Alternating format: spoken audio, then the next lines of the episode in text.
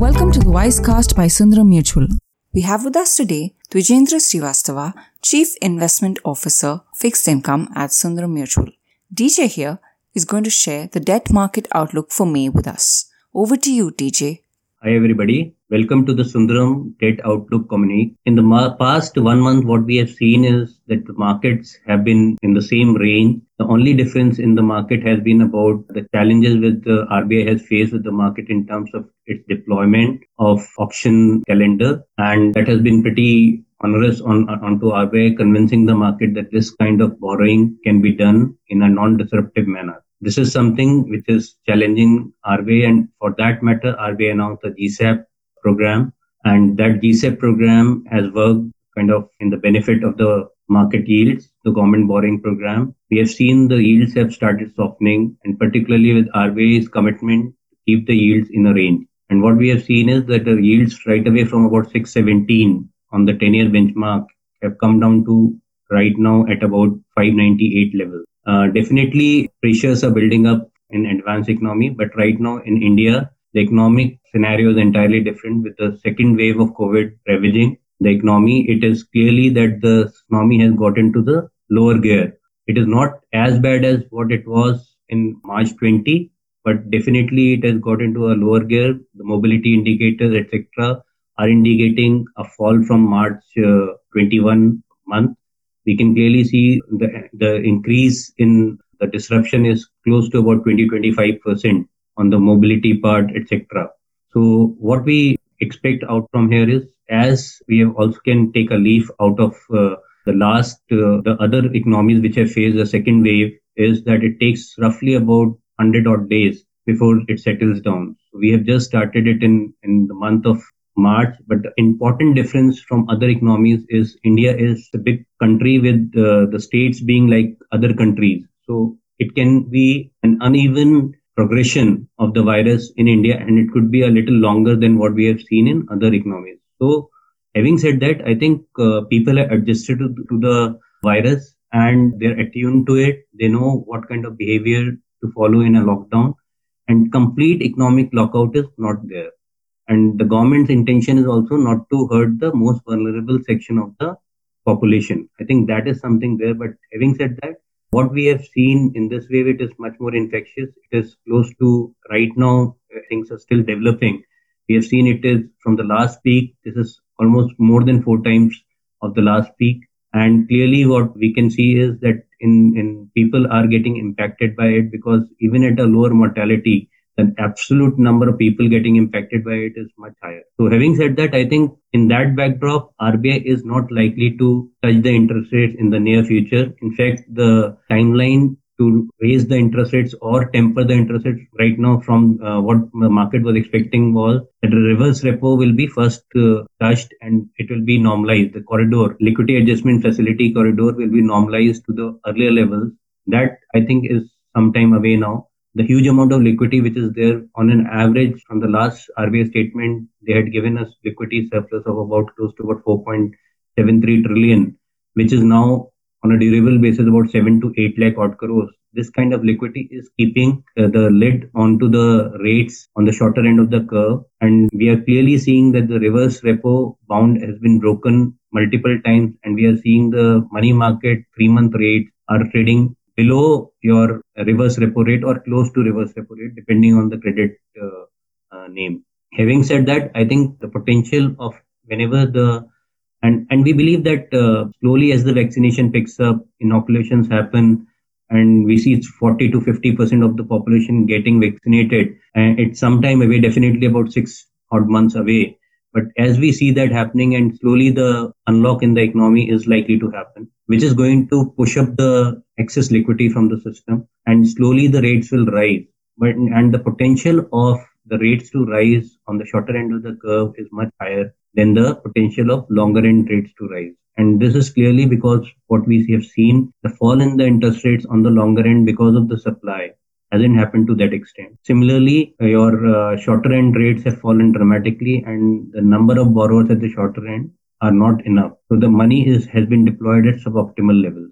And I think this is likely to continue for some more time. This is our view that money market is likely to remain benign, but that is going to impact the investor because you're going to earn a negative real interest rate out of the shorter end of the curve.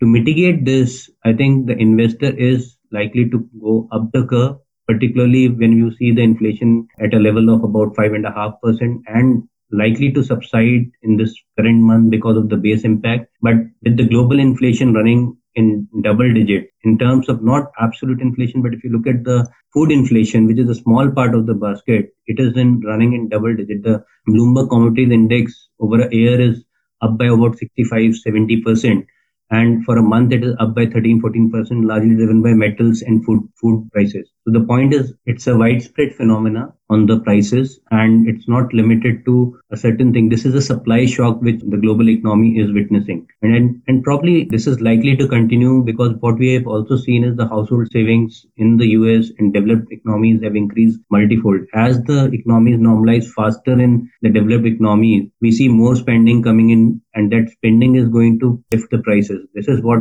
we believe, and we believe that the central banks are just doing uh, the line which the political masters are talking about, and this is going to be much bigger a price rise or much more durable than what they are uh, thinking about. So we believe that is negative for India because what earlier we were importing deflation from the advanced economies. Now we'll be importing inflation from the advanced economies, which will be incrementally adding to the inflation numbers. And it will be a little challenging for a country like India to address that. Although in India, the food inflation has been on the higher clip, and that has been the major culprit in the past, particularly the protein inflation, vegetable prices, fruit prices, etc. And this is a supply side issue. And with the monsoon being predicted to be normal, I think food inflation is likely to be benign, barring the spatial distribution of monsoon and any other significant disruption in terms of uh, climatic events or something. Having said that, I think what an investor has to do in such an environment where he is earning negative real rate up to the two-year two-year segment of the curve, even taking a AAA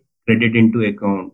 So credit spread is built in, but that credit spreads have declined primarily because of the front end liquidity in, into the market. If you just look at the curve, what we see is that the, the one year segment, if you just target that at least I should get protected by one year return. So the margin of safety, what how, and how we define the margin of safety is simply the spread between your one year. So just look at the government segment curve. The government securities curve is one year is trading at about 390, 380 and five year is trading about 555 and your 10 year is trading at about 598. So when we look at it and I say, where should I get invested right now and what is my margin of safety? And at least my one year return should be protected. So when I say that my margin of safety available on the five year is about 40 basis points. So even if 40 basis point yield rises on my five year segment, I'm protected to one year return. My 390 is will be delivered, which is much higher than 335, which is the reverse repo rate. So from similarly, that margin of safety on my 10 year segment is is close to about uh, 30 basis point, 29.58 basis point. So clearly, what I can see in the curve is that my margin of safety is higher on a five year segment than on a uh, 10 year segment in a government securities curve. Similarly, on a AAA corporate bond curve, my margin of safety is close to about 45 basis point in a five year curve, while it is 41 basis point in a 10 year curve. So clearly what it means is that if I have to invest in a 10 year segment, I am better off investing in a AAA corporate curve than a GSEC uh, 10 year. And I think that is quite intuitive also because government is targeting 10 year segment. And because the government is targeting the 10 year segment, uh, what is happening is that it is priced richly on the curve. And clearly that is something which we should bear in mind when we are putting our money. And our suggestion to the investor is that you should either be in roll down strategies because inherently we what we are seeing is and also this is evident in the minutes uh, from RBA members that we are at the low point in terms of uh, we are almost at the bottom of the rate cut cycle. And the chances of rate cuts going forward are very limited. And from here on uh, the chances of rate rise will be there. And if we have to protect ourselves in terms of the negative real return i think the mid segment of the curve looks pretty decent. And from that perspective i think investment in 3 year to 5 year segment is what the, the investor can attempt to. In light of the fact that it is on a risk adjusted basis much better. As i told you the margin of safety availability is higher even compared from a reverse repo, which is the operative rate, right? So I think this is our view. And I think this, the fund, the other thing which we are talking about is that we are suggesting our investors put their money in actively managed lower duration funds. Why we are saying lower duration funds? See, the impact cost at any point in time in a longer end fund is much higher because suddenly the liquidity dries out in the longer tenor securities and the duration is very high. So volatility increases at that point in time if any new incoming information is negative to the bond. And it is easier to exit out of your positions up to a five year segment of the curve because liquidity is pretty decent up to a five-year segment and a high quality port, both on the government security as well on a AAA corporate bond PSU kind of names. So I think that is where the investor should target at this point in time because eventually as the pace picks up and the GDP comes in higher trajectory, the negative output gap is likely to close over a period of time. It will not happen immediately. But as it happens, I think the inflationary pressures will also build up and it should not make sense to put your money in absolute low yielding products, particularly at the longer duration, considering the fact that if your GDP growth picks up, the likelihood of inflation, inflation coming up and the rates rising will be very high. At that point in time, the RBI can adopt a different strategy altogether because uh, debt to GDP ratio is likely to come down. Right now, RBI is constrained because they're not sure about the government revenue flow and they're not sure that debt to GDP ratio is likely to remain low. So the, the and, and, and another point is that even a 30, 40, 50 basis point rise on the overall government borrowing is like 4,000, 5,000 odd crores.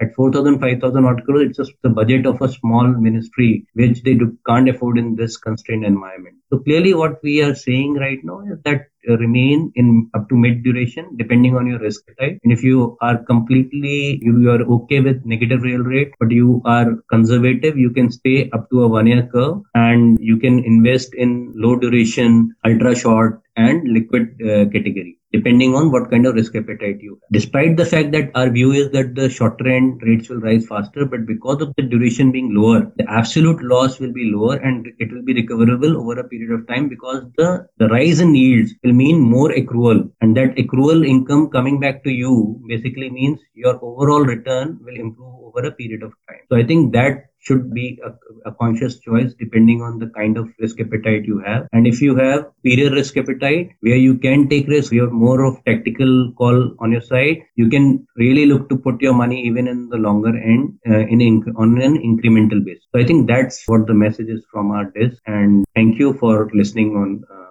onto this monthly debt community. Wisecast is a podcast initiative by Sundaram Mutual. We hope you like listening to us as much as we love presenting it to you. Stay tuned to the Wisecast to learn more about the world of mutual funds and investing. Mutual fund investments are subject to market risks. Read all scheme related documents carefully.